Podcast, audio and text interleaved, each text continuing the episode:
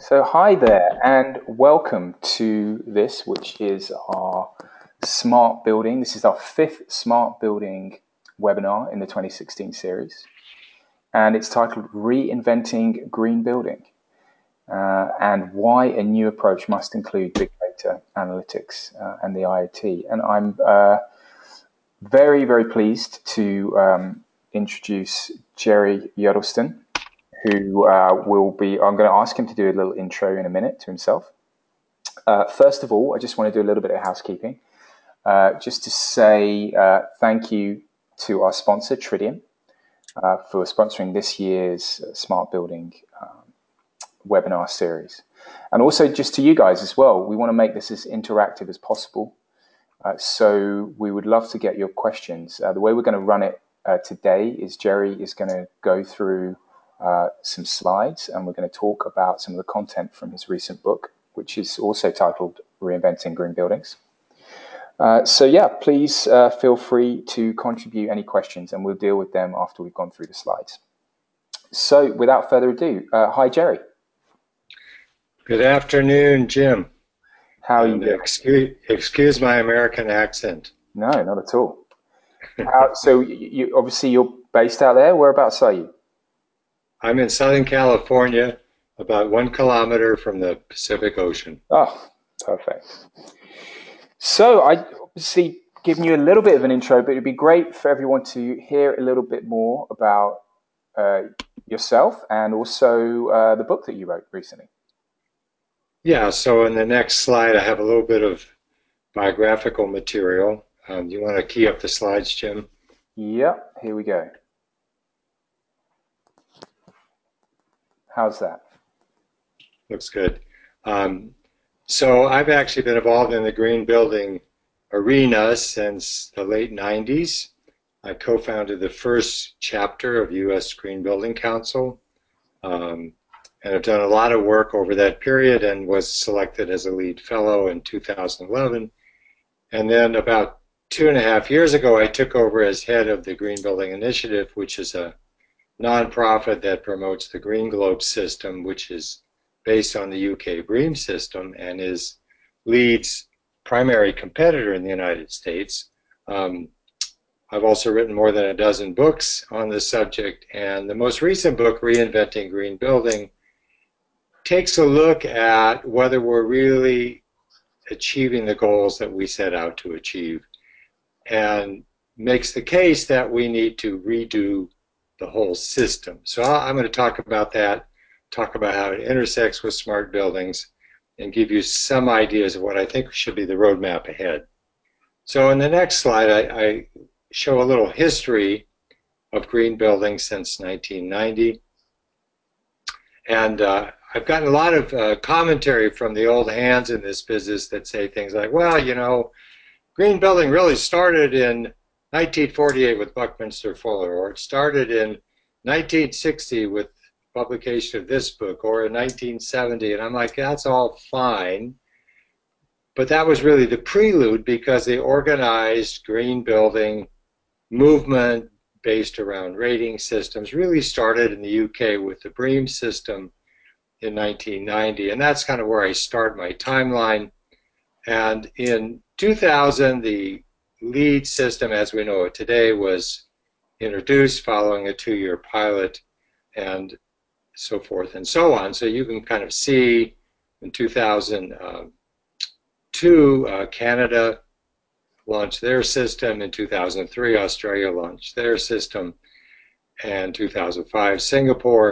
So uh, gradually around the world we've seen the development of these green building rating systems um, that attempt to define green building. They're all usually point-based, except for the Japanese system, which is actually quite a bit different, and have been adopted in Arab countries, in Africa, all over Europe, et cetera.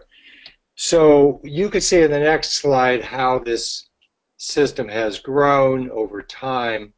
Um, What I did in the book was to look at LEED and BREEAM as the two largest systems. And you can see that LEED is certainly larger than BREEAM in terms of the non-residential markets. I want to make the point here that almost all of my presentation is about the non-residential market. If you looked at residential, you looked at BREEAM, there would be several hundred thousand homes certified. Um, but I'm going to talk about non-residential mostly today.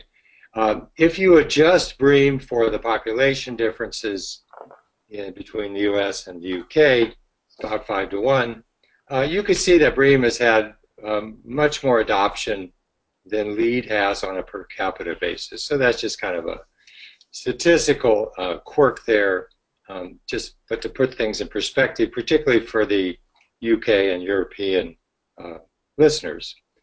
And in the next slide, what I show is that despite what appears to be steady growth, if you actually break it apart and you begin to look at the new construction sector, you see in two thousand ten the uh, going from about sixty-five hundred to, to below three thousand, so a fifty percent drop in new construction certification. So these charts are, excuse me, project registrations, new projects. You see the impact of the global financial crisis. Here we call it the Great Recession. And then you see the um, interior design more or less holding steady at around a thousand projects a year, and the exist excuse me existing building down around five hundred. Now, what's interesting about that, of course, is there are about five and a half million existing non-residential or commercial buildings in the U S LEED is currently um, bringing on board only five hundred a year, which is one in ten thousand. So part of the thesis of this whole book and of our conversation this morning is that you can't claim that you're reducing carbon by any substantial amount if you are only certifying one in ten thousand buildings on an annual basis. We don't have ten thousand years to wait till we get them all done. So um, that is one of the big issues here. But even in new construction, you could see there's been no real recovery, even though if I were to put the growth of commercial building in the U S on this chart, you would see an upward trend starting in two thousand eleven. The trend for certification of new buildings, and including N C is new construction, C S core and shell, so core and shell would represent the commercial office sector. Um, you, you see a continued decline through twenty fourteen and kind of a leveling out actually in twenty fifteen. So in the next slide, I look at the last six years of green buildings in the U S, and again, these are registered project numbers, and these are perhaps the more indicative numbers of the status of LEED, because when you start a project, you register it. When you finish it, it could take anywhere from two to five years or even three months if it's a, a interior renovation or a fit out. Uh, however, with new construction, it takes a while. So registrations kind of show you the trends, and as I indicated, a slight uptick in twenty fifteen, um, still well below the numbers of twenty eleven and twenty ten. What you're going to see this year is a little bit of a growth in uh, the LEED system because the new LEED version four becomes effective in October, and everyone is rushing to get their projects registered under the old familiar um, LEED version three or LEED two thousand nine, which uh, expires for new new registrations at the end of this year. So in the next slide, I, I now put the numbers in perspective because raw numbers don't really tell you much. If you look at the number of certified projects in the U S, non-residential, that's the projects that are finished, totally evaluated, et cetera, end of twenty fifteen, zero point seven percent, less than one percent of projects after fifteen years of hard work. When I first saw this number about two years ago, I'm like, this can't be right. But in fact, it is. So I began to think, well, this isn't working. We're only doing one percent of the buildings. Now, if you look at the next slide, you see a slightly different story uh, because the LEED buildings tend to be larger. So if you look on an, on an area basis, it's about a little under four percent by area, still very small and not growing very fast. So no matter how you play the numbers, in the next ten years, the next fifteen years, you're not going to get above ten percent of the building area. Well, building area is kind of what generates carbon. So that starts to be pretty important if you look at green building and green building certification as an indicator of our efforts in the building sector to cut carbon emissions. And as many of you know, I'm sure, the building sector directly generates residential and commercial about forty percent of carbon emissions, at least in the U S. And if you add in then the carbon emissions from building product manufacture, demolition, et cetera, you're closer to fifty percent. So you can't tackle global climate change unless you tackle buildings. You all know this. So the question is, how can we do this? But the first question is more kind of a forensic one. Well, if, if the results aren't really very good, and remember, this is fifteen years of hard work. There are two hundred thousand LEED accredited professionals of one kind or another in the U S. There's eighty thousand architects. You can see more than double the number of architects in the U S have some sort of green building credential, and yet this is as far as we've gotten. So you ask why, and in the next slide I kind of lay out some of the possible reasons. Takes too long, costs too much, no P R value, requirements are too rigid. Um, many people are doing, in the lower right, you see certifiable is good enough, so this is uh, kind of like getting married without bothering to go through the formalities. You simply declare that we're now married and everything is great except for the legalities and the lack of commitment. Um, cumbersome documentation. Just to give you a number in the U S, LEED is now closing in on eleven thousand credit interpretations. So every time you do a project now, you need to master some subset of eleven thousand rulings by experts. And you have to ask yourself, well, if it takes eleven thousand interpretations, isn't this starting to get a bit like religion instead of building? Um, that we have to have all of these scholars and experts parsing everything. And in fact, part of the reason is the LEED delivery model puts um, everybody at arm's length, which is, sounds great on paper, but it doesn't work in practice. So most people have turned their backs on LEED. They say, well, we're going to do green design, um, and nuts to them. Now, there's a new version of LEED, LEED version four, and that's been on the market for about two years. That's supposed to be easier to use. And so I asked myself, well, in the next slide, um, is it in fact easier to use?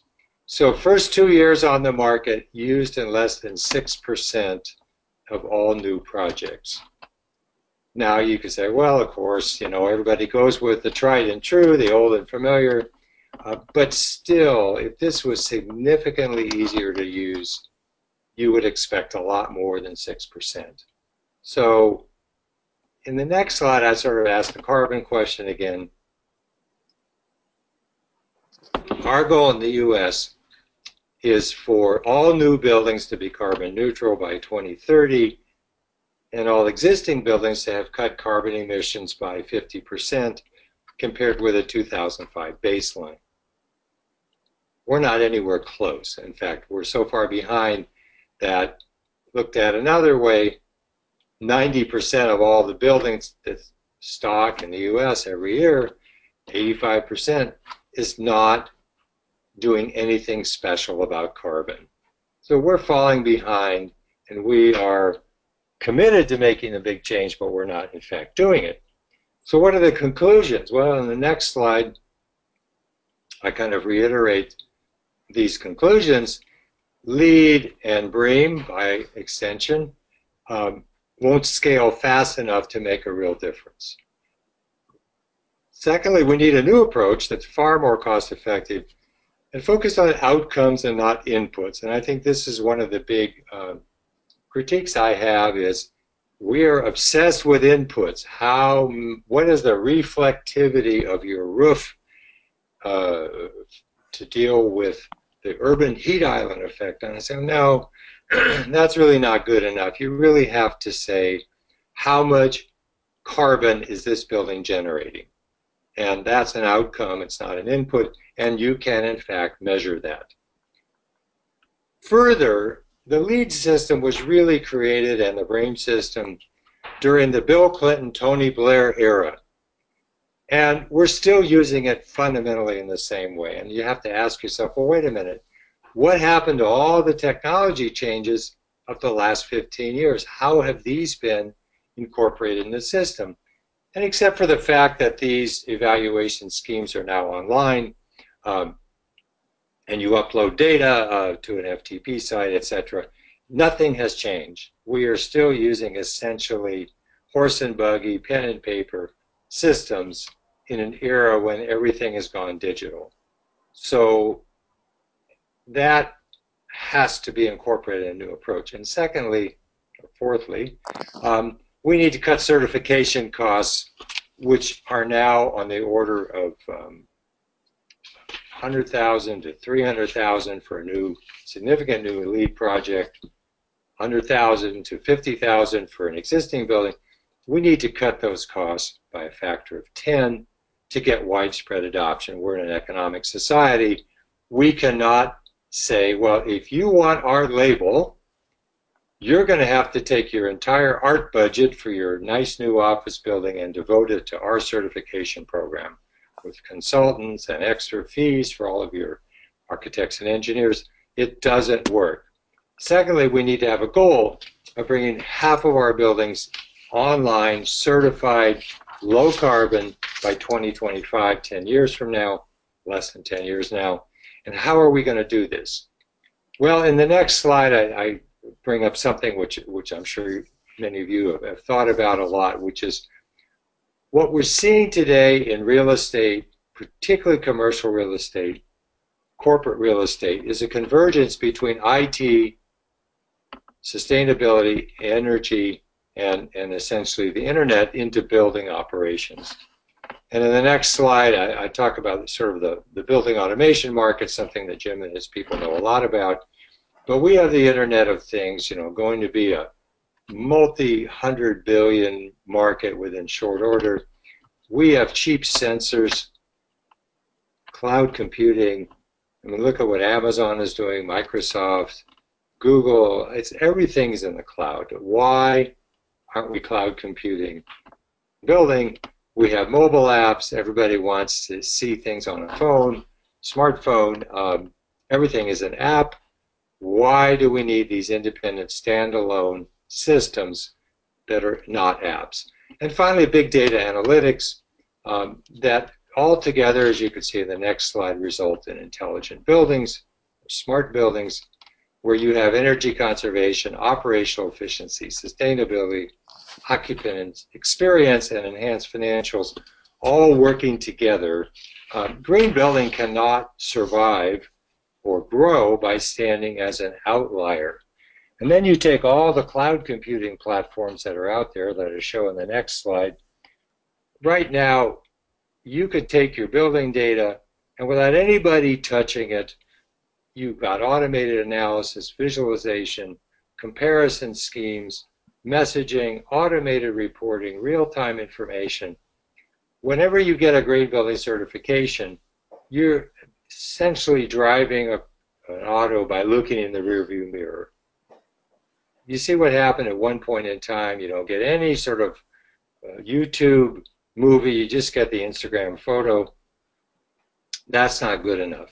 And then you could see at these kind of platforms, the kind of data, as the next slide, that can be displayed. Um, here's a typical company, Switch Automation, out of Australia and the U S But you could take all of your energy data, your water data, your occupancy, everything can be normalized to weather, occupancy, type of use, it can be regionalized, it can be assembled. And this is all in essentially real time, as real time as the data is. Why can't a green building system like BREEAM or LEED be essentially an app that works with the A P I for these kind of platforms and gives you on this same screen a running score? And that's just the essence of my argument. And if you look in the next slide, I, I, I gave a little graphic of the Microsoft Smart Campus. Um, a little hard to read, I, I know, but the essence of Microsoft Smart Campus is they're managing one hundred twenty-five buildings. They've got forty thousand people. Their goal, through, through uh, sensors, smart building approach, their goal basically is to solve operational problems before they have to be reported, which means that a programmer has to get up from their work and she has to make a phone call or go into some other system to tell them it's too hot, it's too cold, there's not enough air, there's too much air. Their goal is to solve this problem. Otherwise, they are forced to do on-site physical inspection of systems, and they can only get to a system every five years. That's obviously not good enough. Um, so th this is kind of what's happening in the real world. None of our green building systems respond to this at all. If you go on the next slide, you see kind of an approach that I like, which is a zero energy performance system, because zero net energy has to be a goal. Some people say net zero energy, but truthfully, it's zero net energy. Start with where you are today, look at some of these benchmarks, and start driving the system to zero, because only zero is going to work. And so on the next slide, I sort of give a graphic image of how you can, in fact, do this. I like the image of sculpting. If you look at the LEED system and the BREEAM system today, they re resemble Jackson Pollock paintings in which we've dripped green and blue and brown and red colors all over a canvas until it basically is unintelligible to the average person. And the average building owner says, why do I need all this? So we really need to start with a block of marble, which is every green, good green idea on the planet, and we basically need to chip away until we get to the things that really have importance. Now, there are some systems out there that do a nice job of this, one of which I show in the next slide from the large property management firm, Jones Lang LaSalle. It's called the Green and Productive Workplace, and the essence of this is you're going to look at all the green features. You're going to look at all the things that affect occupant productivity. You're going to use the facility management team that's already in place. This is, in essence, about five hours of yes-no questions, some day, put it together, and you can begin to see with a score how your buildings rate one versus the other. And now in this system, there's a thousand industry projects there for comparison. This costs twenty-five hundred dollars and can be delivered, in essence, in a day. This is where we need to go, particularly for existing buildings, if you want to really understand their green performance, including the people features. It doesn't have everything, but if you try to include everything, you go nuts, and you never get anywhere. So on the next slide, I, I show kind of a system that I call sustainable key performance indicators. Um, you could simply set minimum, maximum numbers. You don't get a score till you hit the minimum. Scope three carbon, which is your employee commute, business travel, freight in and out, et cetera. Energy, both uh, direct and purchase. Waste generation, towards a goal of zero waste. And purchasing, because you now have, uh, at least in the office supply area, all kinds of Um, applications from major vendors that give you an, essentially an eco score for your purchasing. So purchasing goes from fifty percent to one hundred. The minimum score you see on energy would be fifty percent uh, reduction from common, et cetera. And there are ways to do this. In the next slide, you see a picture of a nice project completed about two years ago. In the next slide, in Amsterdam, called The Edge. Um, Oh, I see it's spelled wrong. Sorry about that. If anyone's listening from the Netherlands, it's Amsterdam. Um, I got America in there, I guess.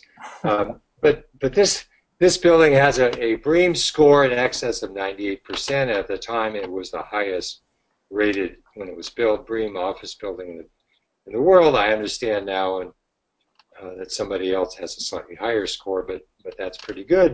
And it has twenty-eight thousand sensors Um, in it uh, to record all the building data in real time and, and fix things. And even the BREEAM plaque, just to show how modern it is, The BREEAM plaque was delivered to the opening ceremony by drone, so uh, indoor drone. So we now have, uh, and that's on video, by the way, um, we have a great examples. Obviously, this is an expensive new building. It's a headquarters, I believe, for Deloitte in, in Amsterdam. Um, but we have great examples. Why don't we use them? How do we move ahead? So in the next slide, what I've done is to look into scenario building, which is a well-known uh, exercise among futurists. You know, where do we go? Do we have business as usual and we accept the results and we just say, well, that's life? Do we reform the delivery model so that we work more like the tax system? I don't know how the uh, Inland Revenue is in the U K, but in the U S our Internal Revenue Service processes one hundred forty-five million individual returns every year with a one percent audit rate and keeps people reasonably honest.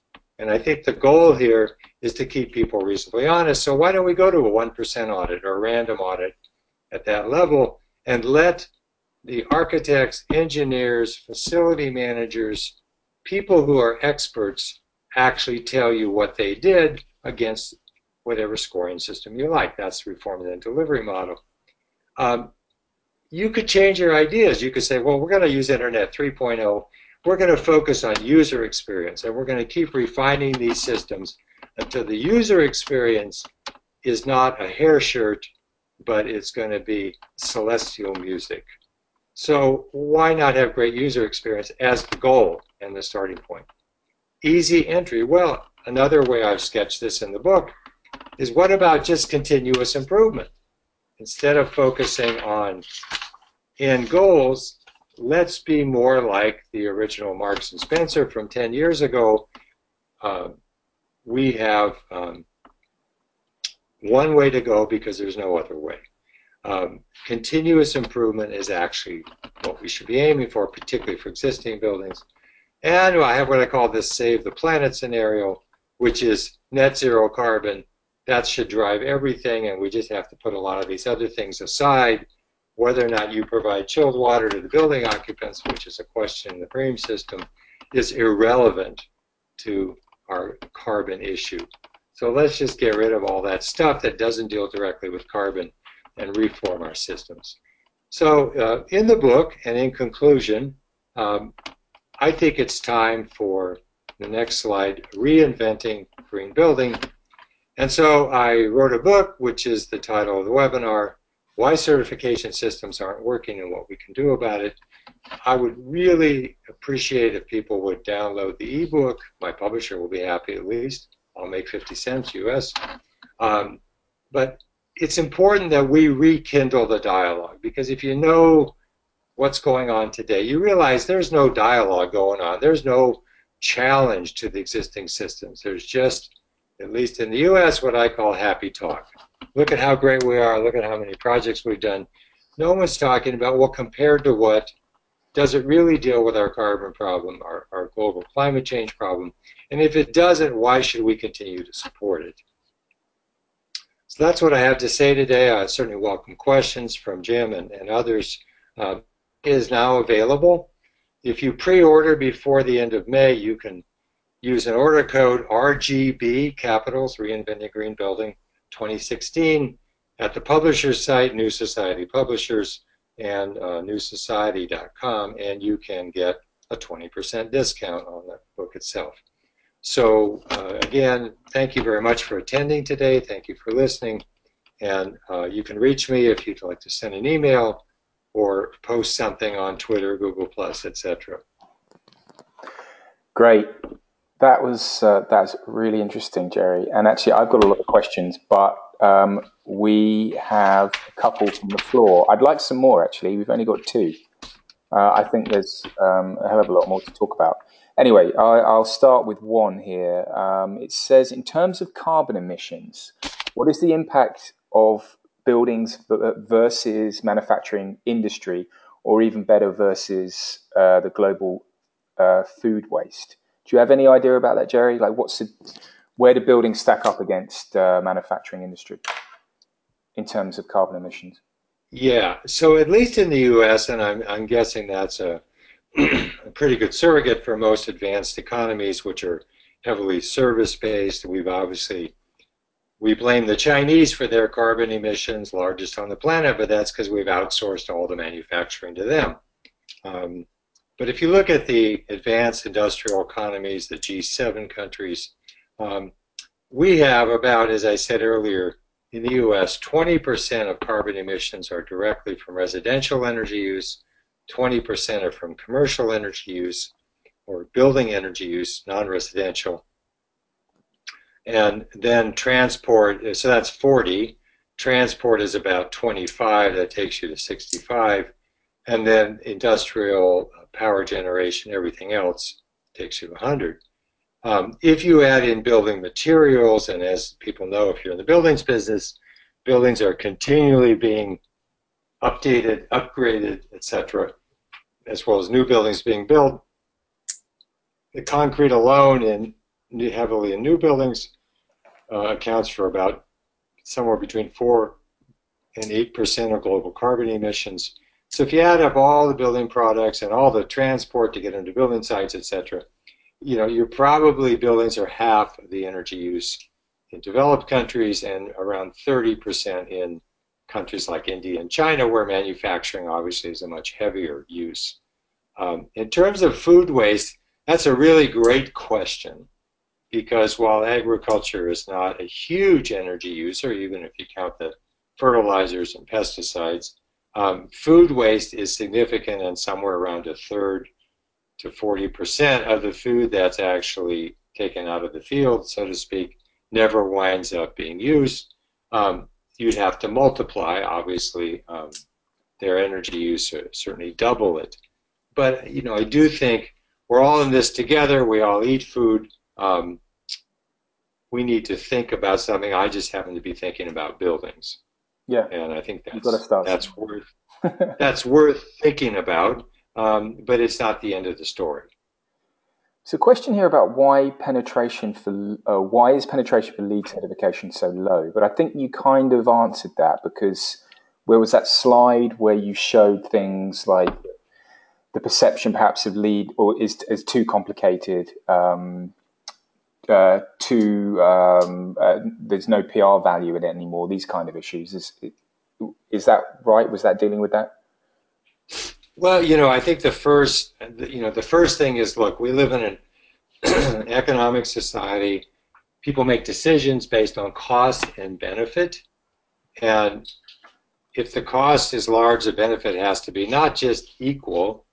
My rule of thumb is the benefit has to be at least hmm. double. I mean, when I worked as a, man, as a management consultant, I tried to deliver three to one first year R O I to my clients, because they're not interested in just trading dollars. So you have to ask the question, well, if there's thirty thousand LEED projects, there's not much P R value in a new project anymore, because you have to add too many adjectives. You have to be the first LEED Gold certified non-denominational church in Evansville, Indiana, to, to get yeah, right. to be the first. I mean, so, I don't know. It's cost versus benefit. What is the benefit of the certification? Does it improve your operations? Well, if it's an ongoing database platform app that gives you a continuous reading how I'm doing, and um, becomes like, okay, now management can see, C-suite can see how we're doing versus our goals. If our goal is to be a sustainable company, and we're driving our company towards being ten percent better every year in carbon emissions, I can now see how I'm doing. Right. And that is my main critique, is you simply, it's not a management tool, it's a P R tool. And as a P R tool, it has limited value. Yeah, and if, we, if we're not measuring these things, we can't, we can't change them, can we? Or we can't even. Well, we're, we're measuring all kinds of things, but the question is, does it really help me manage my buildings and facilities? Or is it just kind of a feel-good exercise? Now, I will argue, and I do in the book, there's a business case for using LEED that has nothing to do with carbon, has nothing to do with energy. It's all about your employees and your desire to recruit and retain the best employees by performing in a way that they value as a sustainable company. Right. That is much more valuable to a company than one hundred percent energy savings. Now, in terms of the planet, it makes no difference. But there's a business case for green certification, for BREEAM, for LEED, that has nothing to do with any of the green stuff. It has to do with your employees and their view of the company. And if you're a stock market or a listed company, seventy percent of your equity today is reputational. It's not how much money you're making. It's what reputation. Why is Apple, or has been, the most valuable company on the planet? Well, yeah, they make money. Lots of other companies do, too. It's reputation. So reputational equity, particularly among institutional investors, which for the large companies is a huge amount of their investment requirements, those institutional investors care about such things. So there are other reasons to want to demonstrate your commitment to sustainable practices other than just, you know, the, the green checkbox. Mm. What, I mean, I, I don't have, uh, I mean, I'm not LEED certified. I don't have any experience specifically in your BREEAM. Um, it did surprise me how much you were saying it costs to get a building certified. And actually, it kind of ties into a question that was asked here. Um, do you think that LEED and uh, BREEAM are a hindrance to change? Have we got to the point now where there's, there's, it's too much um, cost sunk into it, and it's causing a roadblock? Well, as the sort of surviving players in the marketplace, my argument would be they have a need to reinvent themselves, um, not to continue along the same path, because clearly they're not getting the numbers. Um, that flies against the whole idea of how successful we are and how successful we've been. And so you see alternatives creeping up. So the big one now is called EDGE, E D G E, uh, in the developing countries, promoted by the World Bank and the International Finance Corporation. EDGE is much simpler, much cheaper to use, and totally appropriate for developing countries. Um, so they're going to have a hard time competing in the where where where buildings are being built is not in the U K and the U S in any substantial numbers. It's right. in Brazil, India, China, yeah. uh, et cetera. Uh, that's where we need to act on a global basis, and that's where these systems simply are way too costly. Now, they have a market. It's just limited. Their market is commercial real estate, high-end commercial real estate in every country. Why? Because of investment needs. Investors in high-end real estate need to show they're investing in green buildings. So in China, you'll find LEED-oriented developers, absolutely. In India, you'll find the same thing, but it's all high-end commercial real estate for multinational tenants. Right. The second area you find is the you know, Fortune one thousand on a global basis. Again, have that recruitment, re retention need on a piece. They have a reputational equity need. They're doing it. Once you get beyond that, it starts to get a lot slimmer in terms of market penetration. Yeah. We ha have a good comment here, and also sort of leads into a question. Um, as you've illustrated, much of the I O T-related technology already exists to improve both carbon and business performance. But in my experience, the green building and smart building worlds have problems effectively interacting. They talk a different language and have trouble combining to come up with viable propositions that can actually sell uh, to the real estate market. How can we improve these collaborations and accelerate the speed to market of new, uh, new propositions? Great question. You know, uh, I sort of began my education about three years ago when I started working with one of the big data platform companies on their U S market entry. And Uh, I educated myself, and it just flabbergasted about how cheap sensors have become, how well they work off of ambient energy, such as photoelectric, light, et cetera. Um, there is just an inertia in the marketplace. You've got to show eighteen months or better payback, return on investment for these kind of investments, and you've got to educate an entire cadre of building owners, facility managers, um, et cetera. And that is just simply going to take time.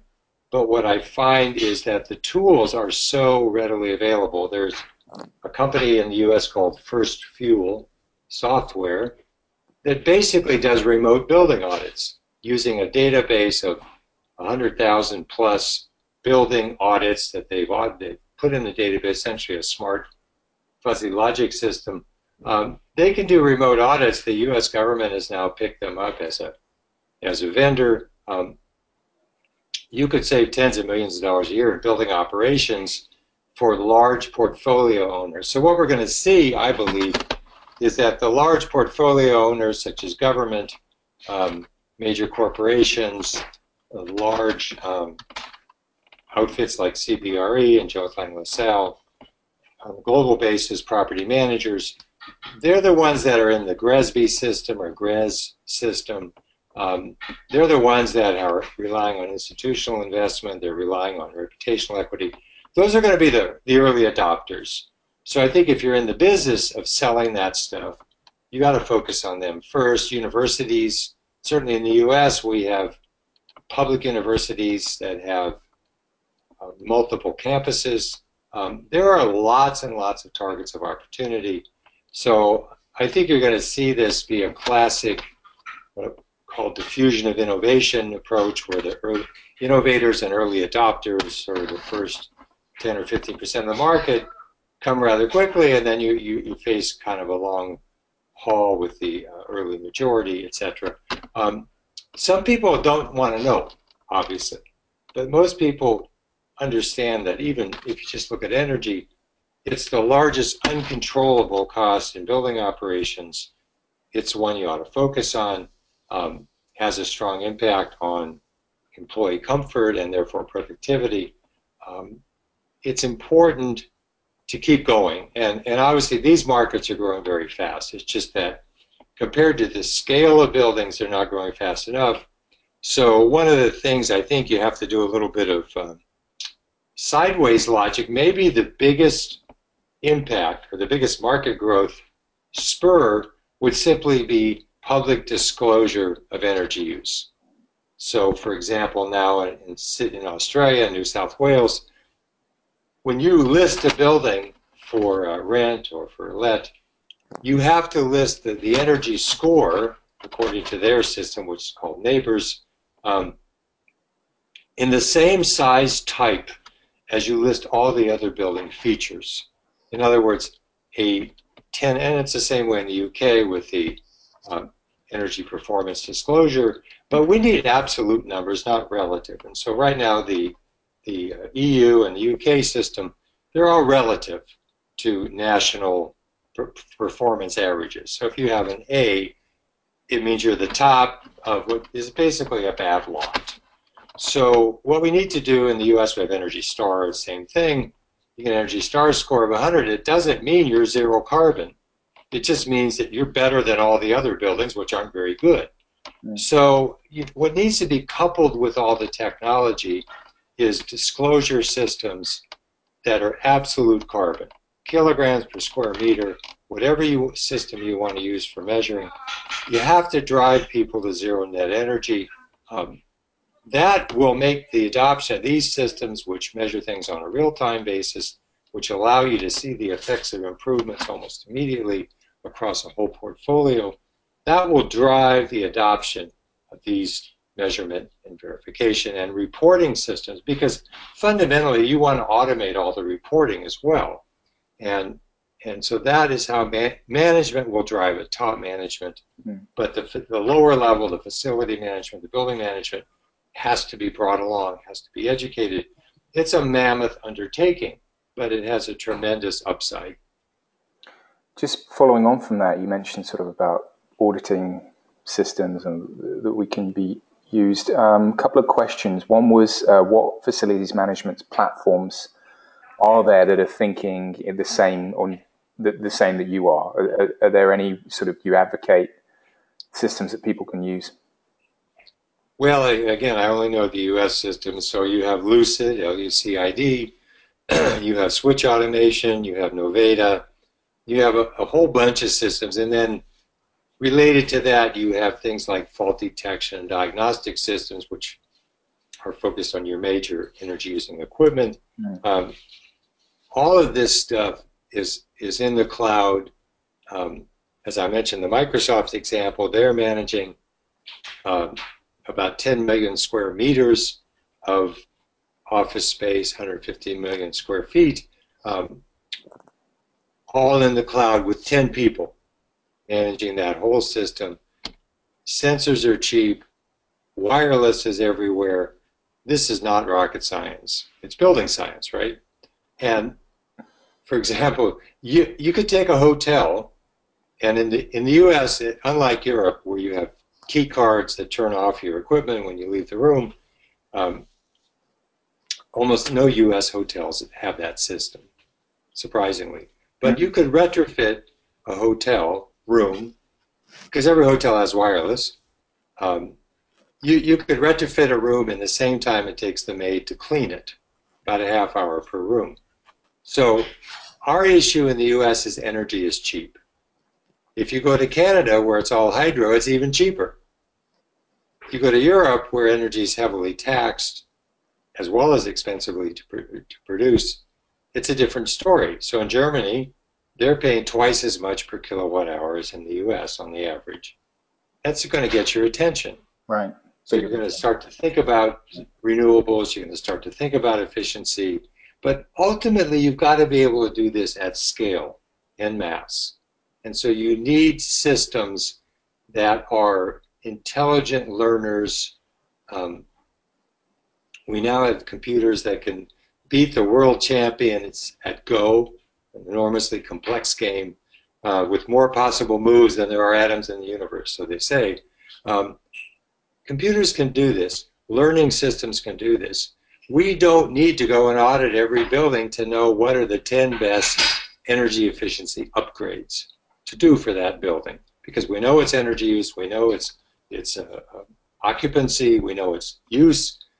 We know about ninety percent of what we need to know, and I, and my eight years of engineering school tell me that if I can get within ten percent of the right answer, I got enough information to move forward. Mm. So what it will take is a massive effort by government, private sector, consultants, vendors. But this is the direction the world is going. And as somebody once said, it's, it's a lot easier on the horse and the rider if you ride where the horse wants to go. So uh, this is where the world is going. We just need to accelerate the process dramatically. And I think these green building rating and certification systems have a role to play in that process, but they need to educate themselves in a hurry as to how to get in bed with the smart building movement so that we have smart green buildings, or as they say in Canada, bright green buildings. Yeah. Yeah.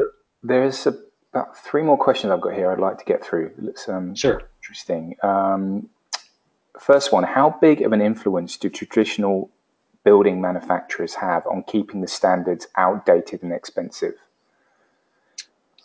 And, um, you know, is that because uh, that startups are coming through, they feel threatened by them? I mean, what, what do you think about that? Is, is there a real status quo at play here?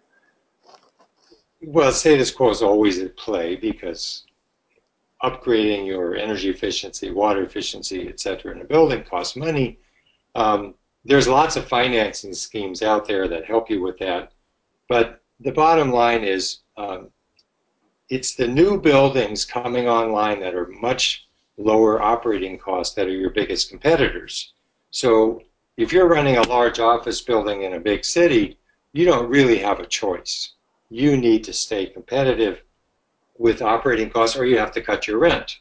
And if you cut your rent, you cut your profit, so, and the value of your building. So in the large office sector, this is not as hard to talk about. So for example, the Empire State Building in New York City, the iconic U S building for many of us, um, built now uh, eighty, eighty-five years ago, uh, was able to do nearly a forty percent reduction in energy use through a variety of means in a twenty million dollar investment as part of a five hundred million dollar renovation, it, you know, you have to go through the cycles of renovation every time you have large buildings. So every time you're doing a renovation, you have to ask yourself, well, can I cut energy use thirty percent, forty percent? And the answer is yes. We know how to do that. We have good examples. It is not hard. Um, and it's a small part of your investment compared to having to reno renovate There's a question, building, lobby, et cetera. There's a question that leads into that. It's asking, regarding smart and interconnected buildings, what type of technologies have you observed uh, to be most effective at reducing energy consumption? Well, I, I think the real key is you have to look at a portfolio level. One building at a time. Hardly anybody owns just one building if you own big buildings. So you have to look at a portfolio level, and all of these new platforms um, are essentially like, so Lucid calls their system Building O S, like Apple's iOS. Um, they're, they're all open platforms on which you can write all kinds of apps. Um, once you look at the portfolio level, you immediately have vision that you never would get as a building owner or as a facility manager of, of a portfolio or as a sustainability manager. You now see, what are my best performers, what are my worst performers in detail. You can get, in the U S now, fifteen minute interval electricity use data. You now can slice and dice things. I remember as a young engineering student many years ago, um, I would be given a stack of information to put into charts and graphs over a period of a summer's job, and then I never knew what happened to them afterwards. All of this stuff is now instantaneously available, and more than that, it's visual as opposed to just graphical, and you can now begin to see relationships, patterns, et cetera you never saw before.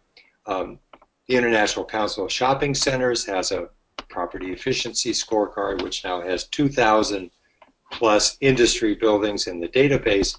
I can now benchmark my, my buildings, my shopping centers versus everybody else. I can normalize that information by location, weather, occupancy, et cetera. Um, I have all this information at my fingertips for making better decisions.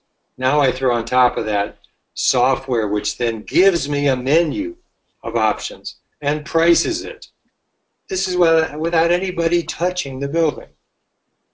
I should now be able to have enough data to make good decisions once I put these things in place. So my friends at Switch Automation, just to mention another company, they uh, brought a one hundred twenty building portfolio in Australia for a large uh, bank online in six weeks without ever visiting any of the buildings. So as long as everything's I P addressable, you can do things really fast. So you can now think, well, if I'm, a, I'll take a U K example, Marks and Spencer, Marks and Sparks, to you guys, um, and I own three hundred, uh, say, retail buildings, they can all be brought online onto a big data platform in relatively short order. And I mean relatively within six months, within three months, depending on how well the building management systems are already I P addressable. Sometimes you have to put in gateways or translators between analog and, and digital or non-internet connected internet systems. But basically everything in the universe is now I P addressable, which simply means that I now can put them on these platforms relatively cheaply, inexpensively, and on an annual basis I'm paying pennies per square foot um, for, for that information. Now, all of a sudden, I don't spend my money and time gathering information and processing it. I spend my time acting on it, and that's the real key. Mm. Yeah, I think, I think one of the things that really sticks in my mind about what you said is n that we're not focused, or, and especially LEED, BREEAM, and you know, the, the industry in general, on outcomes, on the fact that, you know, what are, what are we trying to achieve here? Net zero net buildings. Um, and if we can build back from that, then shouldn't that give us a clearer picture of, you know, what we're trying to achieve and how we can achieve that? It doesn't seem. Yes, uh, but but I think it also needs it points out the need for simplification, because it's the old story, you know, as I think Einstein said this originally, was not everything that counts can be counted, and not everything that can be counted counts. So we have to measure things that really count. And what we've done is we've taken every good idea. I like to say, the old saying, a camel is a horse designed by committee. And all of these rating systems have been designed by multiple committees, each trying to optimize their own field, whether it's water conservation or landscape design or whatever. And the result is a, a four-humped camel that you can't ride.